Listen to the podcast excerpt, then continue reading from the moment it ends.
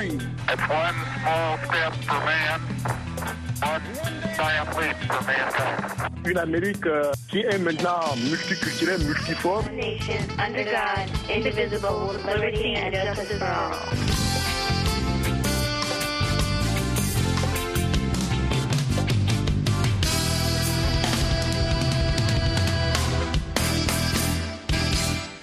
Mesdames, Messieurs, bonsoir. John Linden à la présentation, Michel Joseph à la production. Ravi de vous retrouver dans le cadre de l'Amérique et vous, édition de ce vendredi 19 janvier 2024. Vous êtes sur VO Afrique, nous émettons depuis Washington DC, ici même aux États-Unis. Et ce soir, nous parlons des primaires républicaines.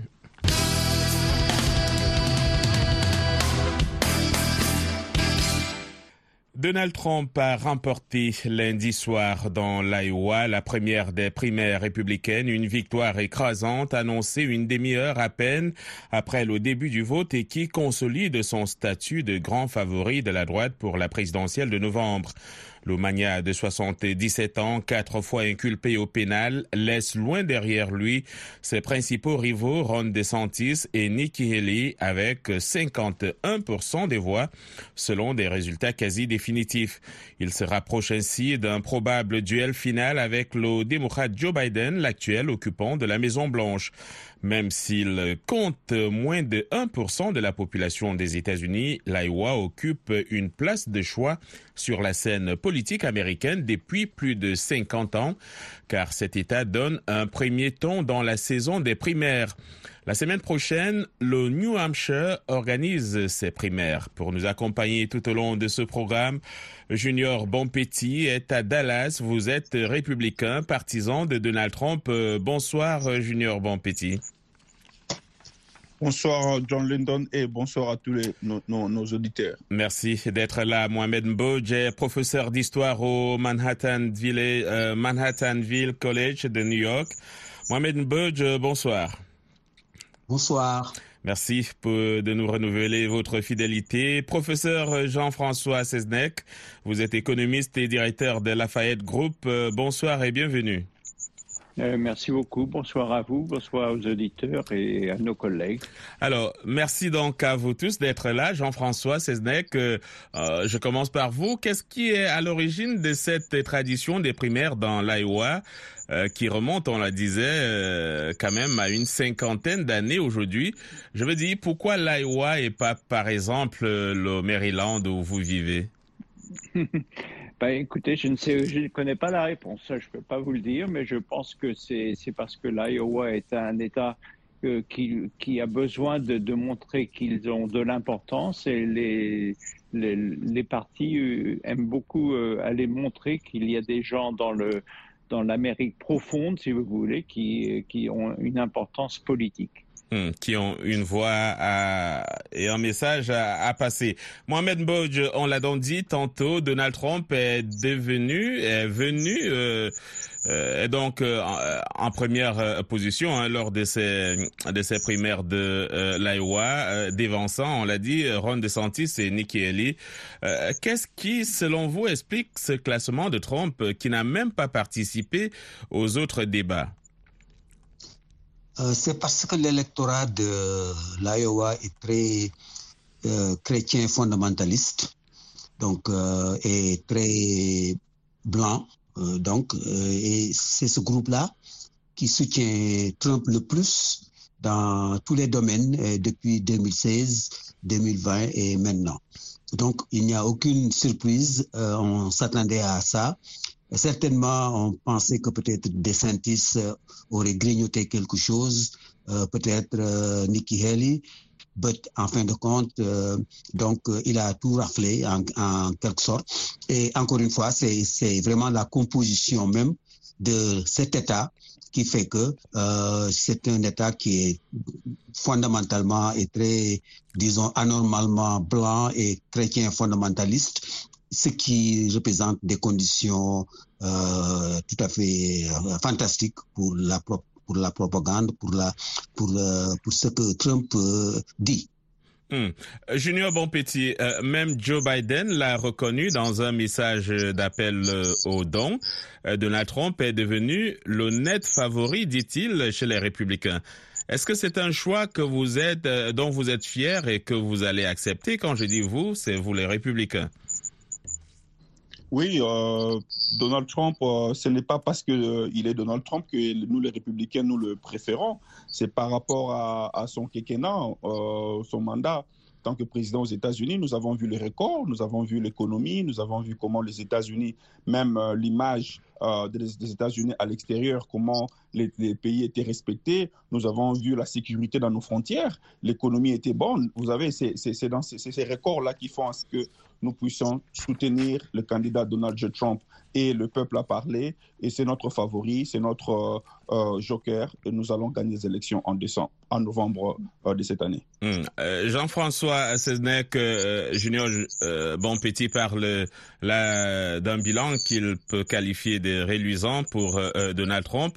Mais Donald Trump a quand même été inculpé au pénal au moins quatre fois. Et la question qu'on continue de se poser, et ce que beaucoup de personnes ont du mal à comprendre dans le système euh, politico-judiciaire américain, c'est comment est-ce qu'on peut euh, avoir euh, autant d'affaires en justice et quand même être en mesure de devenir président de la République? Écoutez, dans un sens, c'est ce qui cause le fait qu'il il a, il a beaucoup de chance, parce qu'il est inculpé, mais il n'a pas été condamné, si vous voulez.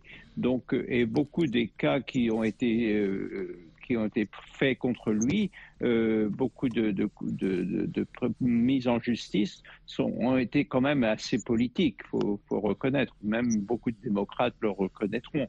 Euh, et euh, ça, ne fait que, euh, donner du support, si vous voulez, aux gens qui préfèrent Donald Trump parce qu'ils le voient comme une figure euh, qui a été euh, vraiment martyrisée et qu'ils ont besoin de prendre une position pour Trump.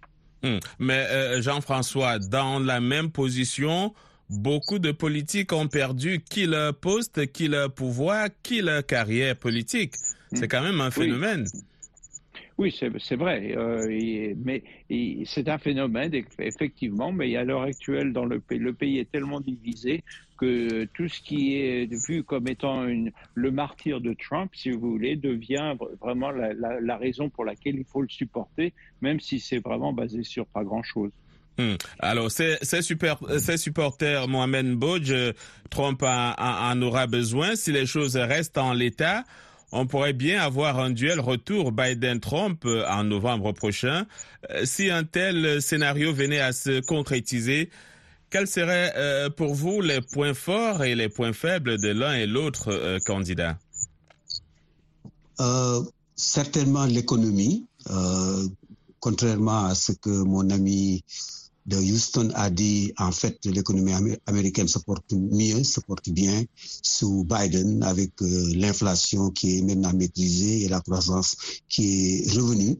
Et d'ailleurs, il faut même noter que l'inflation que les partisans de Trump mentionnent, en fait, date même de la politique de Trump lorsqu'il a interdit des produits chinois, lorsqu'il a plus ou moins euh, euh, fait, fait en sorte de, de, de, de, créer une surenchère sur le prix de ces marchandises venant de Chine. Euh, il se peut que ce qui se passe au Moyen-Orient ait, ait, une influence sur le vote. Si la crise persiste et si elle s'étend et devient plus violente, évidemment, le gouvernement en charge, donc Biden, devra rendre des, des, comptes. Donc ça, c'est un facteur qu'il faudra regarder.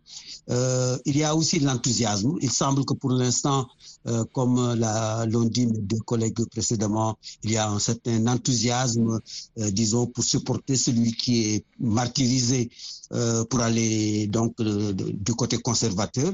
Mais ce n'est pas évident du tout que face à ce que Trump promet, que les électeurs noirs, les électeurs minoritaires, les électeurs hispaniques, les électeurs euh, plus jeunes euh, vont euh, simplement donc être moins euh, présent. Il se peut que vers la fin de cette campagne, lorsque le péril est dans la demeure, cet électorat se réveille, se manifeste et renverse la vapeur comme il l'a déjà fait dans euh, l'élection précédente.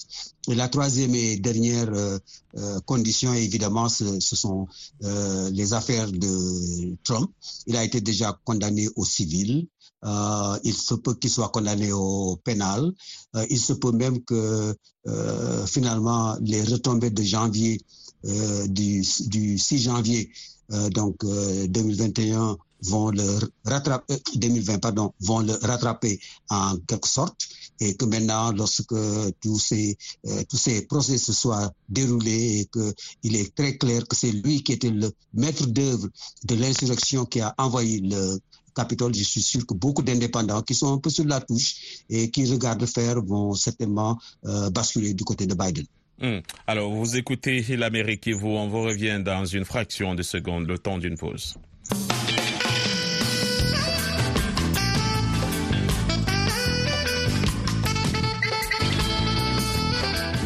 L'Amérique et vous, en direct de Washington.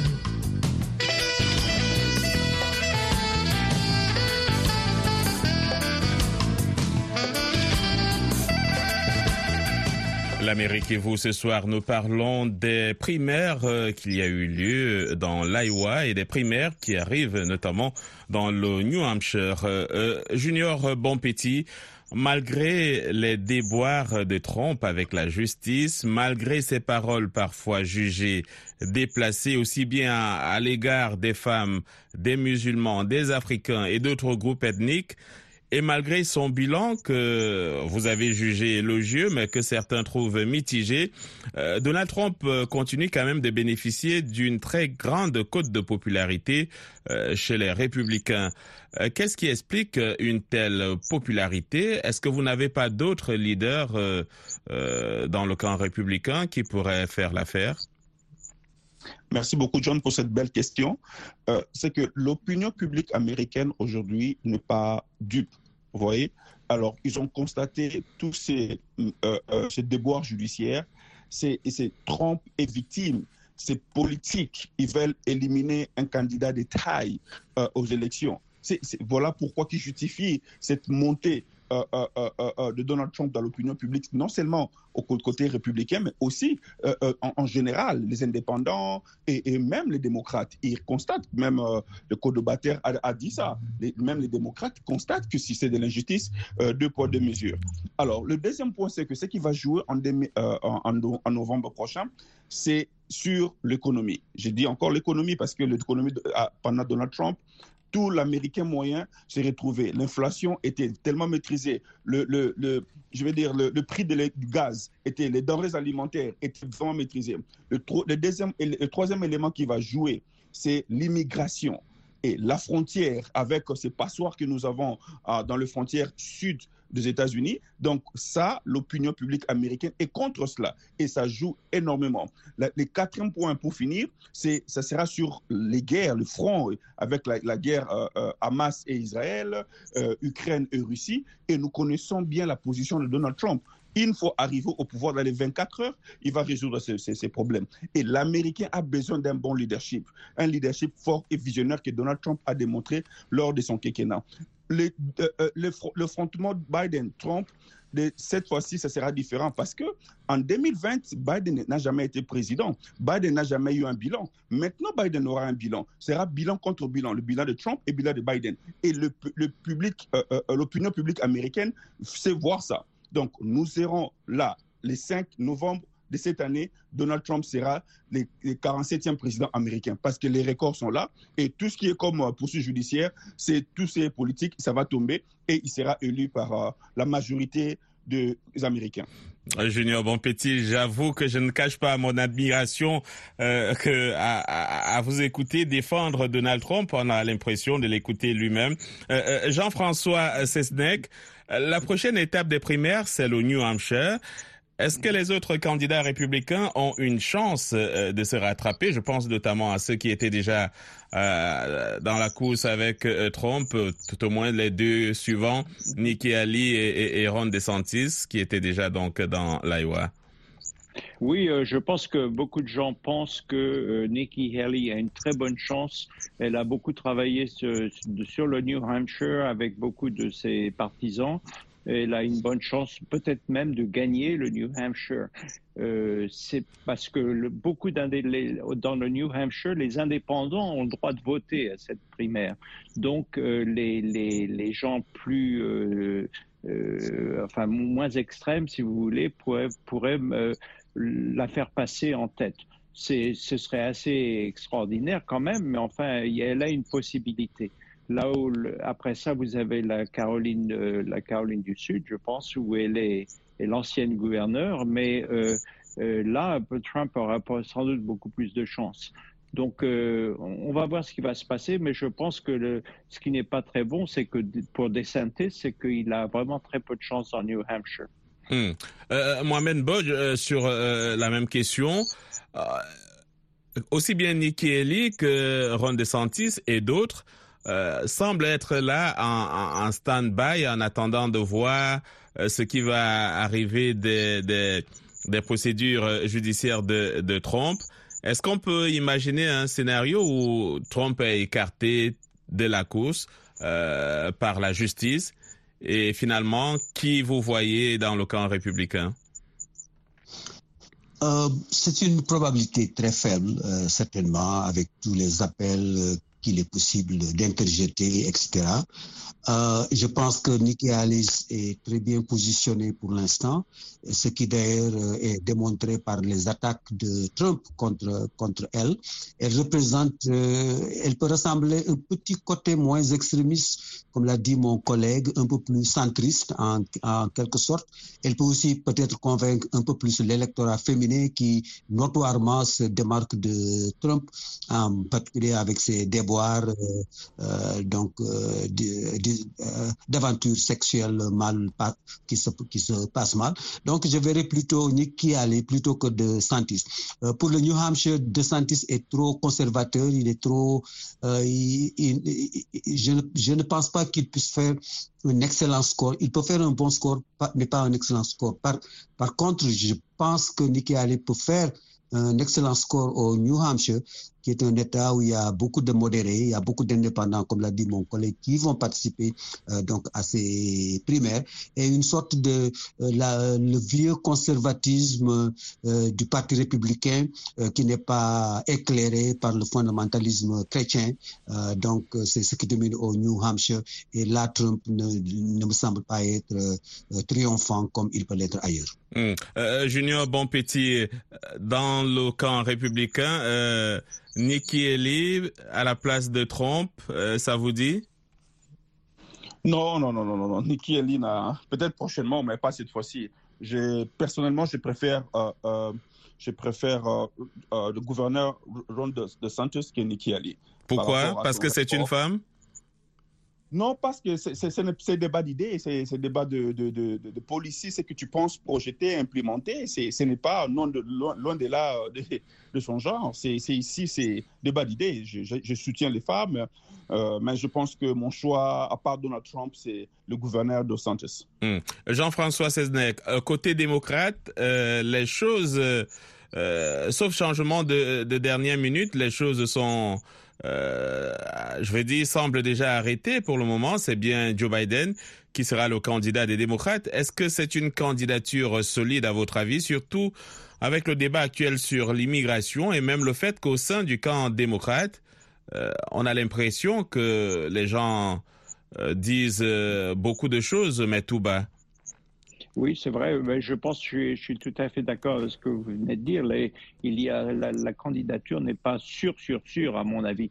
Bien sûr, en, sur le papier, c'est sûr, mais en pratique, beaucoup de gens se posent des questions sur l'âge de Biden, sur le fait qu'il y a des gros problèmes qu'on n'arrive pas à résoudre euh, au Moyen-Orient euh, et le problème de la frontière qui a été très bien discuté, par, montré par euh, Junior et Mohamed. Mais euh, il se pourrait qu'il y ait des changements quand même entre maintenant et au moins l'été quand il y aura les conventions. Et euh, on pourrait peut-être dire la même chose du côté républicain. Il faut se dire que les, les deux, les deux candidats sont quand même vieux euh, et, euh, et, il va falloir qu'ils tiennent parce que c'est quand même très très dur ces, ces campagnes électorales et euh, physiquement, il faut que les, les deux euh, candidats puissent durer. Et vous savez, à, à, à ces âges-là, que je connais bien, malheureusement, euh, on peut avoir des problèmes. Hein. Oui, euh, Mohamed Bodj, Jean-François parle de l'âge et du président et des candidats. essayons de faire un, un, un parallèle avec le continent africain. très souvent, on reproche aux leaders africains d'être vieux et de vouloir euh, demeurer au pouvoir. On n'est pas très loin de cette euh, scène ici. Bien sûr, euh, avec Paul Biya au Cameroun, Bongo qui est parti presque grabataire, et Mugabe, etc. Donc on a des exemples, Bourguiba, bien entendu. donc certes, il y a des exemples pareils, mais dans des contextes beaucoup moins démocratiques, disons. Mm. Et il est certain que beaucoup d'analystes pensent que euh, Biden peut-être ne se serait pas représenté si Trump ne s'est ne se, ne pas présenté, car d'une certaine façon, Biden et beaucoup de démocrates, peut-être même la majorité des démocrates, pensent qu'il est un peu l'antidote de Trump, puisqu'il a déjà battu une fois, il est peut-être capable de le battre une seconde fois. Donc, de ce point de vue-là, effectivement, le rapprochement avec l'Afrique, pour, pour ce qui est du chiffre, est valable, mais pour ce qui est de la réalité et du géopolitique, non. Je pense que euh, ce que représente Trump, ce que représente Biden, euh, c'est l'âge est certes euh, quelque chose à considérer, mais c'est beaucoup moins important parce que ils auront moins de charges et moins de pouvoir en quelque sorte que les pouvoirs euh, que les présidents africains qui sont quelquefois presque des potentats et contre lesquels il n'y a pas de contre-pouvoir, il n'y a pas de Cour suprême, il n'y a pas de justice qui puisse rendre des décisions contre eux, il n'y a pas de parti politique d'opposition fort qui puisse euh, euh, faire capoter des projets de loi, des projets de décrets, etc., etc. Donc la situation est très différente. On peut toujours agiter l'âge, et en particulier les journalistes adorent ce thème, mais je pense qu'il est superflu et euh, personnellement, je ne pense pas qu'il puisse jouer euh, entre ces deux-là. Maintenant, si effectivement, comme le dit mon euh, collègue Jean-François, quelque chose se passe durant l'été et que peut-être l'un des deux candidats cède la place pour une raison ou pour une autre à quelqu'un de plus jeune, à ce moment-là, certainement, le débat euh, pourra se réouvrir. Mais la différence d'âge, trois ou quatre ans entre ces deux-là, ne me paraît pas être euh, un sujet de discussion. Euh, Junior Bonpetit, très rapidement, vous préférez avoir Joe Biden comme candidat contre votre candidat, ben, Donald Trump, si c'est lui, ou alors vous voulez un autre? Non, naturellement, nous voulons Donald Trump et euh, Biden, nous allons le battre parce que c'est le candidat le plus faible pour nous, avec tous les records qu'il a, avec euh, tout le déficit euh, euh, sanitaire, qu'il présente, nous allons le battre très facilement. C'est mmh. les candidats, les candidats que nous voulons parce que les démocrates n'ont pas d'autres candidats. D'accord. Alors on va faire un, un, dernier petit tour de table, 30 secondes chacun, si vous pouvez. Jean-François Seznec, à chaque élection présidentielle des thèmes, quels pourraient être pour vous les thèmes dominants cette fois? L'économie, l'avortement, l'immigration, les affaires étrangères ou un autre? Je pense que l'immigration va être vraiment très très important. Euh, les affaires étrangères qui il y a quelques mois n'auraient pas vraiment compté, maintenant vont compter énormément et bien sûr l'avortement. Mais je pense que c'est vraiment l'immigration qui va dominer euh, les, problèmes. Euh, Mohamed Bouch, vous? Oui, je pense que l'immigration et la politique étrangère en particulier, s'il n'y a pas de solution ou si la solution la situation perdure au Moyen-Orient et en Ukraine, certainement on va se retrouver avec ces thèmes-là. Mais il y a aussi certainement euh, l'avortement et, les mesures ou la politique entre guillemets anti-noire de certaines législatures, de certains euh, candidats euh, au poste de gouverneur dans certains États. Ça aussi, ça peut créer euh, une autre, un autre euh, sujet de fond. Euh, Julien Bonpetit, très rapidement. Je pense que l'immigration, l'économie et la politique extérieure, ce sont là les trois sujets majeurs qui vont dominer les prochaines élections. Et on suivra bien sûr tout cela pour vous. C'est la fin de cette édition de l'Amérique et vous présentée par John Linden. Production Michel Joseph, merci à tous nos invités pour leur disponibilité et à vous d'avoir suivi. On reste en contact sur Facebook et rendez-vous également sur notre site internet voafrique.com où vous pouvez réécouter cette émission ou vous informer sur l'actualité 24 heures sur 24. Au revoir et on vous laisse en compagnie de Rosine Monet Zéro pour l'information, justement.